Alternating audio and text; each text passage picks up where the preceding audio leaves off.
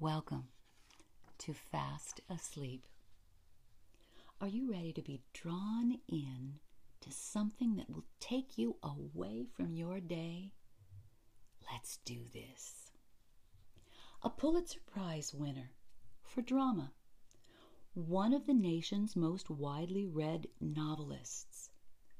That was Susan Glaspell. She wrote a one act play entitled Trifles. It was considered to be a feminist drama, and it was based on a shocking incident that she covered as a reporter for the Des Moines Daily News.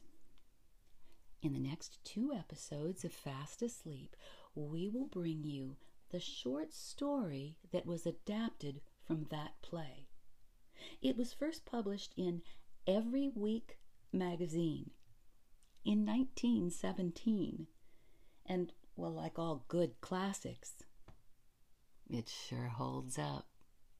So come on, tuck in, everybody, and enjoy a jury of her peers.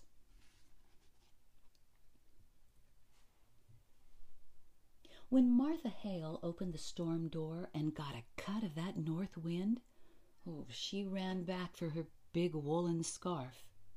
As she hurriedly wound that round her head, her eye made a scandalized sweep of her kitchen.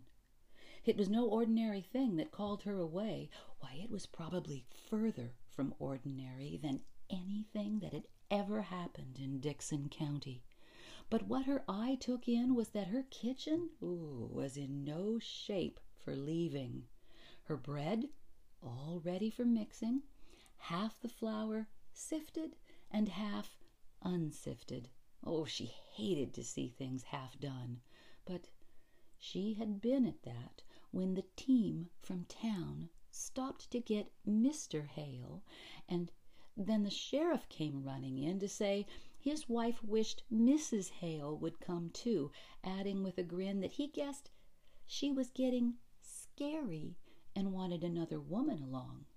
So she had dropped everything right where it was. Martha! Now came her husband's impatient voice. Don't keep folks waiting out here in the cold. She again opened the storm door and this time joined the three men and one woman waiting for her in the big two seated buggy.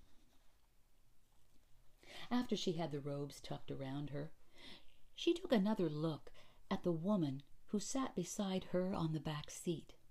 She had met Mrs. Peters the year before at the county fair, and the thing she remembered about her was that, well, she didn't seem like a sheriff's wife. She was small and thin and didn't have a strong voice.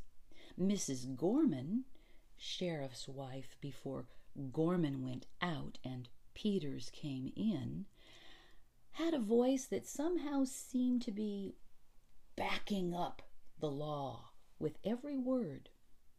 But if Mrs. Peters didn't look like a sheriff's wife, Mr. Peters made up for it in looking like a sheriff. He was to a dot the kind of man who could get himself elected sheriff. A heavy man with a big voice who was particularly genial with the law abiding, as if to make it plain that he knew the difference between criminals and non criminals. And right there, it came into Mrs. Hale's mind with a stab that this man, who was so pleasant and lively with all of them, was going to the Wrights' now as a sheriff. The country's not very pleasant this time of year, Mrs. Peters at last ventured, as if she felt they ought to be talking as well as the men. Mrs. Hale scarcely finished her reply, for they had gone up a little hill and could see the Wright place now, and seeing it did not make her feel like talking. It looked very lonesome, this cold March morning. Oh, it had always been a lonesome looking place. It was down in a hollow, and the poplar trees around it were lonesome looking trees. The men were looking at it and talking about what had happened. The county attorney was bending to one side of the buggy and kept looking steadily at the place as they drew up to it. I'm glad you came with me, Mrs. Peters said nervously, as the two women were about to follow the men in through the kitchen door. Even after she had her foot on the doorstep, her hand on the knob, Martha Hale had a moment of feeling she could not cross that threshold. And the reason it seemed she couldn't cross it now was simply because she hadn't crossed it before. Time and time again it had been in her mind, oh, I ought to go over and see Minnie Foster. She still thought of her as Minnie Foster, though for twenty years she had been Mrs. Wright. And then, well, there was always something to do, and Minnie Foster would go from her mind. But now, now she could come. The men went over to the stove. The women stood close together by the door. Young Henderson, the county attorney, turned around and said, Come up to the fire, ladies. Mrs. Peters took a step forward, and then stopped. Uh, I'm not cold, she said. And so the two women stood by the door, at first not even so much as looking around the kitchen. The men talked for a minute about, well, what a good thing it was the sheriff had sent his deputy out that morning to make a fire for them. And then Sheriff Peters stepped back from the stove, unbuttoned his outer coat, and leaned his hands on the kitchen table in a way that seemed to mark the beginning of official business. Well, now, Mr. Hale, he said in a sort of semi official voice, before we move things about, you tell Mr. Henderson just what it was you saw when you came here yesterday morning. The county attorney was looking around the kitchen. By the way, he said. Has anything been moved? He turned to the sheriff. Are things just as you left them yesterday? Peters looked from cupboard to sink, from that to a small worn rocker a little to one side of the kitchen table. Yeah, just the same. Well, somebody should have been left here yesterday, said the county attorney. Oh, Yesterday, returned the sheriff, with a little gesture as of yesterday having been more than he could bear to think of. When I had to send Frank to Morris Center for that man who went crazy, oh, let me tell you, I had my hands full yesterday. I knew, I knew you could get back from Omaha by today, George. And as long as I went over everything here myself. Well, Mr. Hale, said the county attorney, in a way of letting what was past and gone go, tell us just what happened when you came here yesterday morning. Mrs. Hale, still leaning against the door, had that sinking feeling of the mother whose child is about to speak a piece. Lewis, ugh, often wandered along and got things mixed up in a story. She hoped he would tell this straight and plain and not say unnecessary things that would just make things harder for Minnie Foster. He didn't begin at once, and she noticed that he looked queer, as if standing in that kitchen and having to tell what he had seen there yesterday morning made him almost sick. Yes, Mr. Hale? The county attorney reminded. Well, uh, Harry and I, we started started to town with a load of potatoes, Mrs. Hale's husband began. Harry was Mrs. Hale's oldest boy. He wasn't with them now for the very good reason that those potatoes never got to town yesterday, and he was taking them this morning. So he hadn't been home when the sheriff stopped to say he wanted Mr. Hale to come over to the Wright place and tell the county attorney his story there, where he could point it all out. With all Mrs. Hale's other emotions came the fear now oh, that maybe Harry wasn't dressed warm enough. They hadn't any of them realized how that north wind did bite. Yeah, well, we, we come along this road. Hale was going on with a motion of his hand to the road over which they had just come. And as we got inside of the house, I says to Harry, I'm going to see if I can't get John Wright to take a telephone. You see, he explained to Henderson, unless I can get somebody to go in with me, they won't come out this branch road, except for a price I can't pay.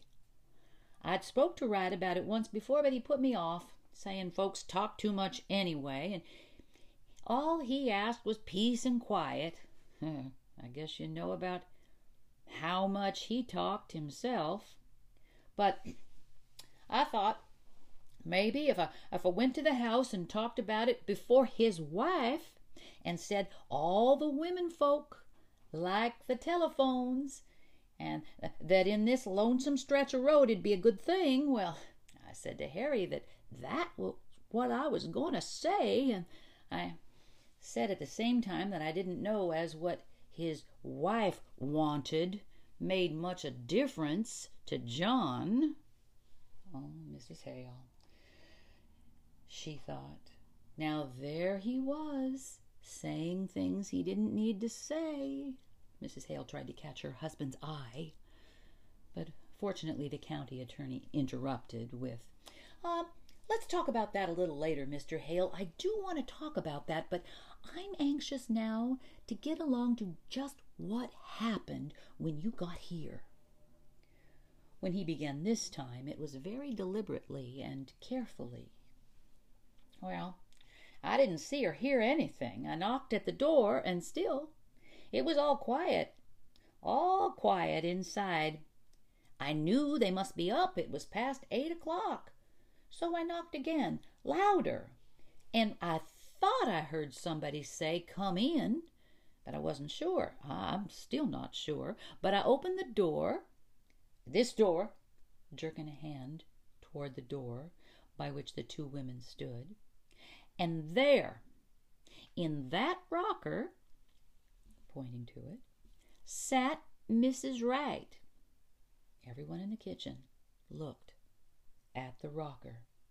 It came into Mrs. Hale's mind that that rocker didn't look in the least like Minnie Foster, the Minnie Foster of twenty years before. It was a dingy red with wooden rungs up the back, and the middle rung was gone, and the chair sagged to one side. Oh, how did she look? the county attorney was inquiring. Well, said Hale, she looked queer. What do you mean, queer? As he asked it, he took out a notebook and pencil. Mrs. Hale did not like the sight of that pencil. She kept her eye fixed on her husband as if to keep him from saying unnecessary things that would go into that notebook and make trouble. Hale did speak guardedly, as if the pencil had affected him too. Well, as if she didn't know what she was going to do next, and kind of done up. How did she seem to feel about your coming? Uh, I don't think she minded one way or other. She didn't pay much attention. I said, How d'ye do, Mrs. Wright? It's cold, ain't it? And she said, Is it? And went on pleatin' at her apron. Well, I was surprised. She didn't come ask me to sit by the stove or or sit down or nothing, but I just sat there. She just sat there too, not even looking at me. And so I said, I want to see John. And then she laughed. I mean, I, I guess you'd call it a laugh. Well, I thought of Harry and the team outside, so I said a, a little sharp, Can I see John? No, says she, kind of dull like. Well, ain't he home? says I, and then she looked at me. Yes, says she, he's home. Then why can't I see him? I asked her. I'm out of patience with her now. Cause he's dead, says she. Just as quiet and dull. And then she fell to pleating her apron again.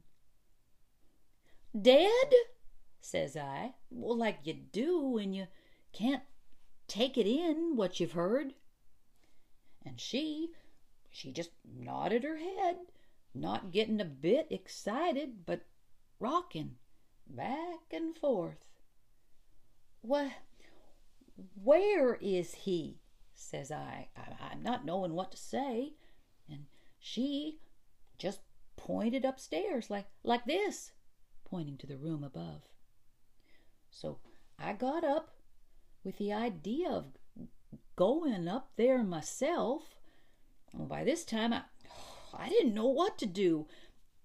I walked from there to here, and then I says, Why, uh, what did he die of? And then she says, He died of a rope around his neck. And then she just went on pleating at her apron. Hale stopped speaking and stood staring at the rocker as if he were still seeing the woman who had sat there the morning before. Nobody spoke.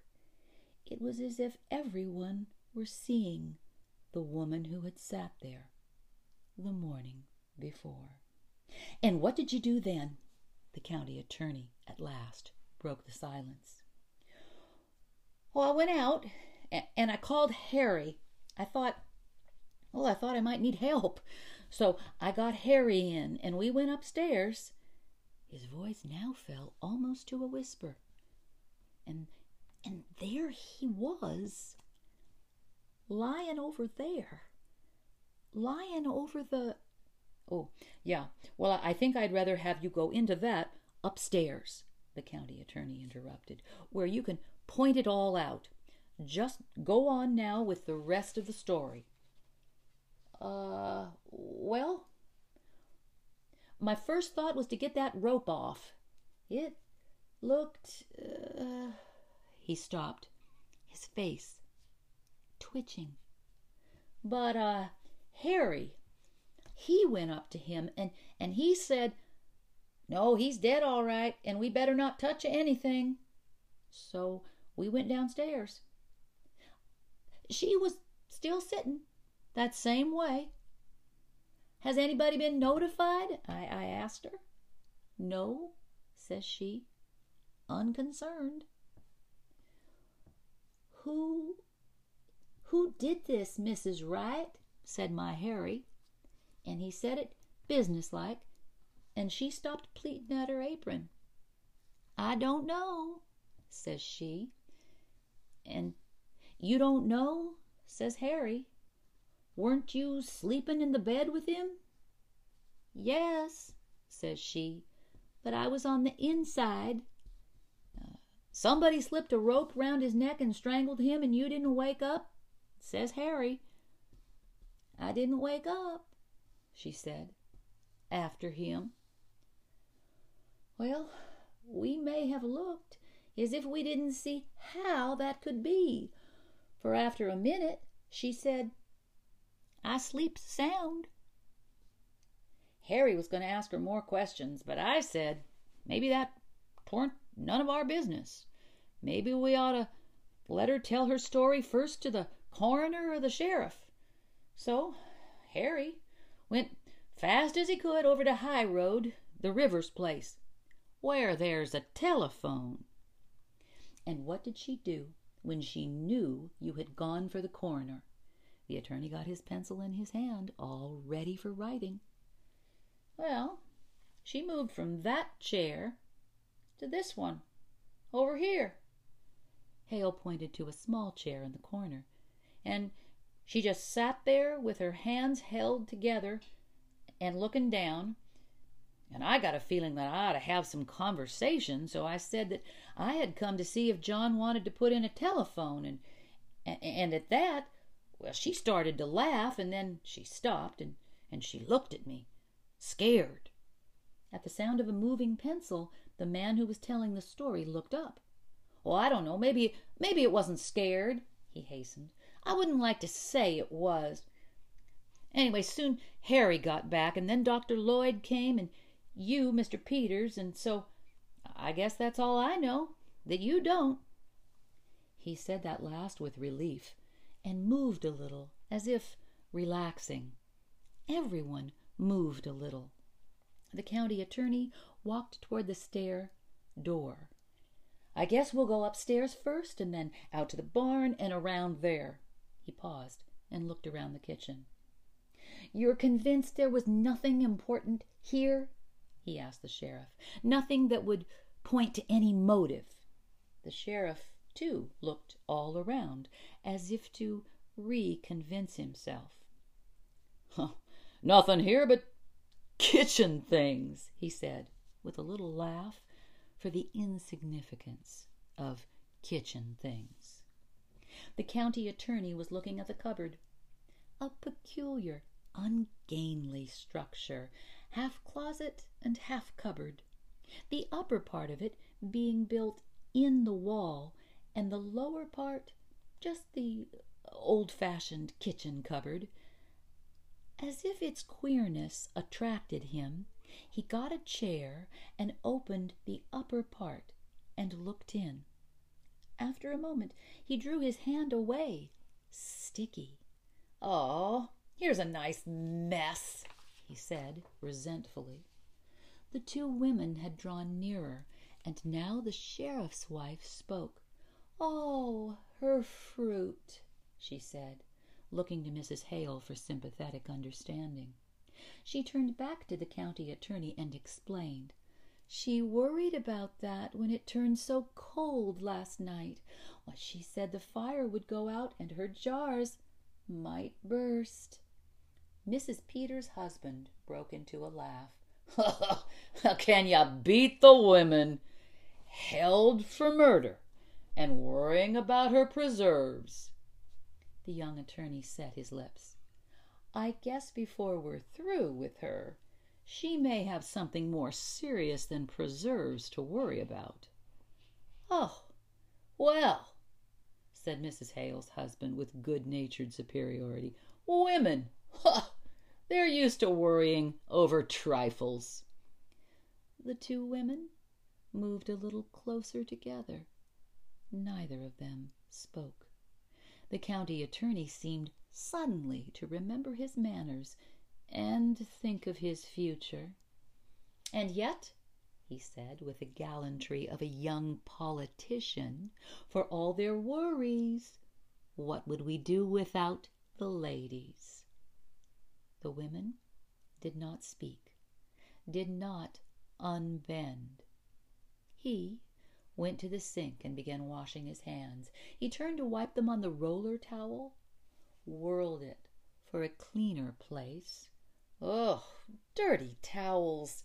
Not much of a housekeeper, would you say, ladies? He kicked his foot against some dirty pans under the sink. There's a great deal of work to be done on a farm, said Mrs. Hale, stiffly. Oh, to be sure, and yet with a little bow to her. I know there are some Dickson County farmhouses that do not have such roller towels. He gave it a pull to expose its full length again. Those towels get dirty awful quick. Men's hands aren't always as clean as they might be. Ah, loyal to your sex, I see. he stopped and gave her a keen look. But you and Mrs. Wright, now, you were neighbors. I suppose you were friends, too? Martha Hale shook her head. I've seen little enough of her of late years. I've not been in this house, it's uh, more than a year. Oh, and why was that? You didn't like her? I liked her well enough, she replied with spirit.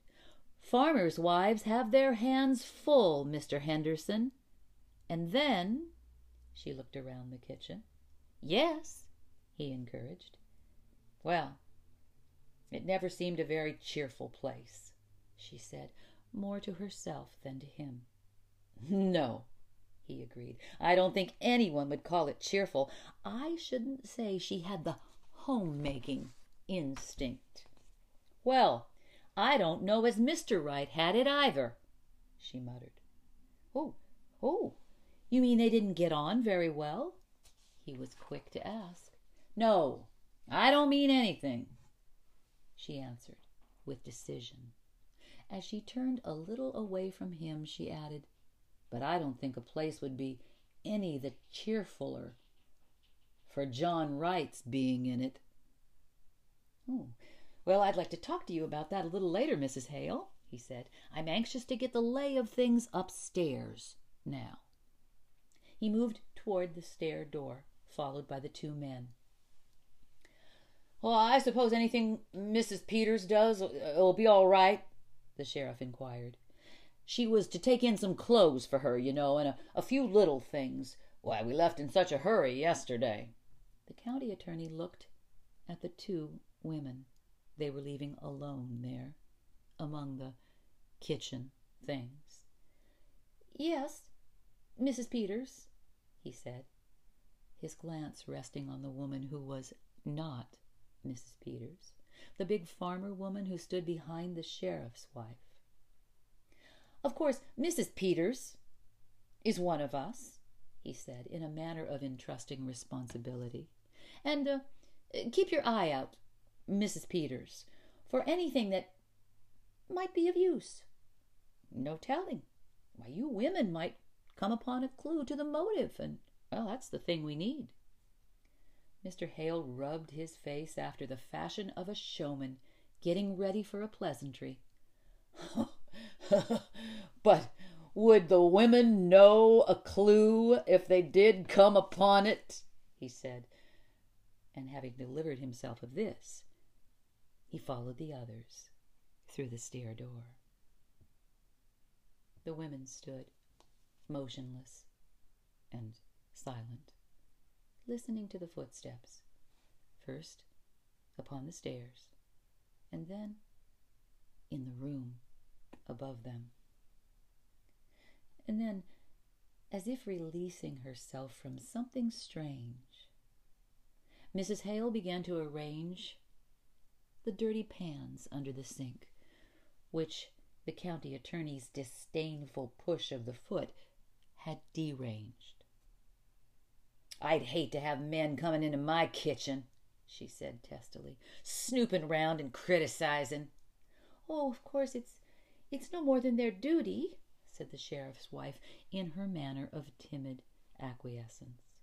Yeah, duty's all right, replied Mrs. Hale bluffly, but I guess the deputy sheriff that come out to make the fire might have been the one that got a little of uh, a little of this on and she gave the roller towel a pull. See? Oh, I wish I'd thought of that sooner. Seems mean to talk about her for not having things slicked up when she had to come away in such a hurry. She looked around the kitchen.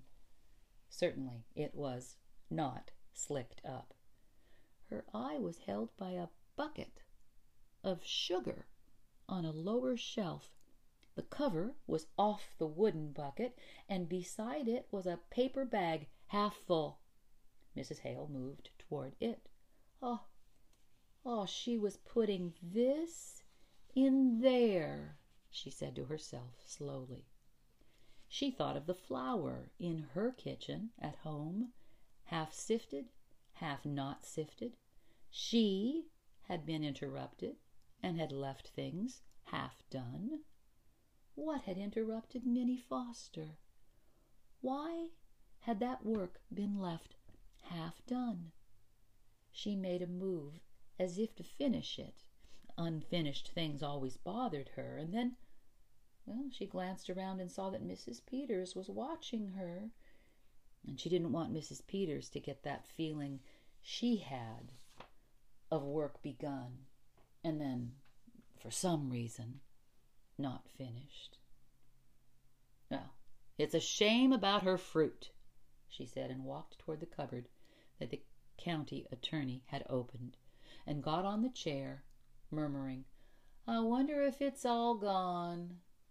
It was a sorry enough looking sight, but, oh, here's one that's all right, she said at last. She held it toward the light. Oh, this is cherries, too. She looked again. I declare, I believe that's the only one. With a sigh, she got down from the chair and went to the sink and wiped off the bottle. Oh, she'll feel awful bad after all her hard work in the hot weather. Oh, I remember the afternoon I put up my cherries last summer. She set the bottle on the table and, with another sigh, started to sit down in the rocker. But she did not sit down. Something kept her from sitting down in that chair. She straightened, stepped back, and half turned away, stood looking at it, seeing the woman who had sat there, pleating at her apron. The thin voice of the sheriff's wife broke in upon her. Well, I must be getting those things from the front room closet. She opened the door into the other room, started in, stepped back. You coming with me, Mrs. Hale? she asked nervously. You you could help me get them. They were soon back. The stark coldness of that shut up room was not a thing to linger in. My, said Mrs. Peters, dropping the things on the table and hurrying to the stove. Mrs. Hale stood examining the clothes the woman who was being detained in town had said she wanted.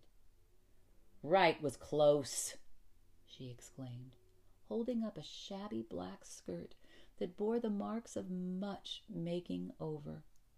Hmm, I think maybe that's why she kept so much to herself.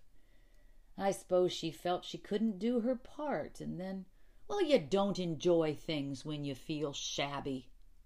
Aye, she used to wear pretty clothes and be lively when she was Minnie Foster, one of the town girls, singing in the choir. Oh, but, well, that was twenty years ago with a carefulness in which there was something tender. She folded the shabby clothes and piled them at one corner of the table. She looked up at Mrs. Peters, and there was something in the other woman's look that irritated her. Uh, she don't care, she said to herself much difference it makes to her whether Minnie Foster had pretty clothes when she was a girl. And then she looked again, and she wasn't so sure. In fact, she hadn't at any time been perfectly sure about Mrs. Peters. She had that shrinking manner, and yet her eyes looked as if they could see a long way into things. This all you was to take in? asked Mrs. Hale. No, said the sheriff's wife. She said she wanted an apron. Funny thing to want, she ventured in her nervous little way. For, well, there's not much to get you dirty in jail, goodness knows, but I suppose just to make her feel more natural. If you're used to wearing an apron, well. She said they were in the bottom drawer of this cupboard. Oh, yes, here they are. Oh, and then her little shawl that always hung on the stair door. She took the small gray shawl from behind the door leading upstairs and stood a minute looking at it. Suddenly, Mrs. Hale took a quick step toward the other woman. Mrs. Peters. Yes, Mrs. Hale?